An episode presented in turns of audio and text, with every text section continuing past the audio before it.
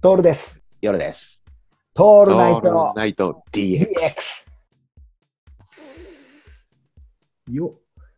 そうなんですよ。変わり映えしない日々になってません夜さん。ね、繰り返しになっちゃうよね。本当に繰り返しだね。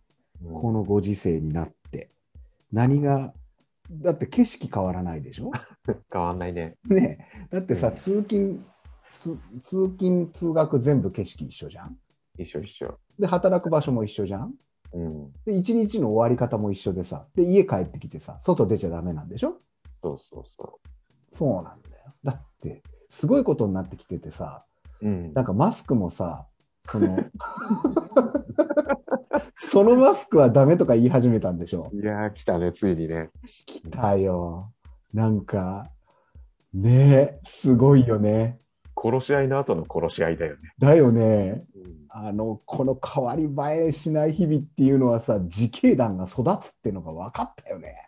そうだね。うん、純粋培養だと思うんだよね、こういうのって。うんうん。うん、もう今回のテーマ多分空間と時間っていう話になると思うんだけどはいはい。人って多分さ同質化した空間の中にいるとうん自分以外の異質なものをさ、うん認めなくなるんじゃないかなっていう。そうだね。うん、でいくらマスクの効果がうんぬんとかさうん言ったところでさうんこう良い頃合いが、えー共感できない人ってさそれはもう許せんわけでしょ。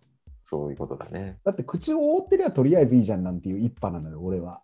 うんうんうんうん。あのこうマスククラスターの中ではさはいはい。でもそれがなんかススポンジ生地というかねうんうん。ああいう生地のやつじゃダメなんでしょ要は、もうスタイルじゃダメなんだよねそういうことだよね。あのー要は不織紙だったっけ不織布とかいうのかな、うんあうんのうん紙みてえなやつじゃねえとよりそうだね。なんかね水を差すようなことになってないみんながマスクで頑張ろうっていう時にさね。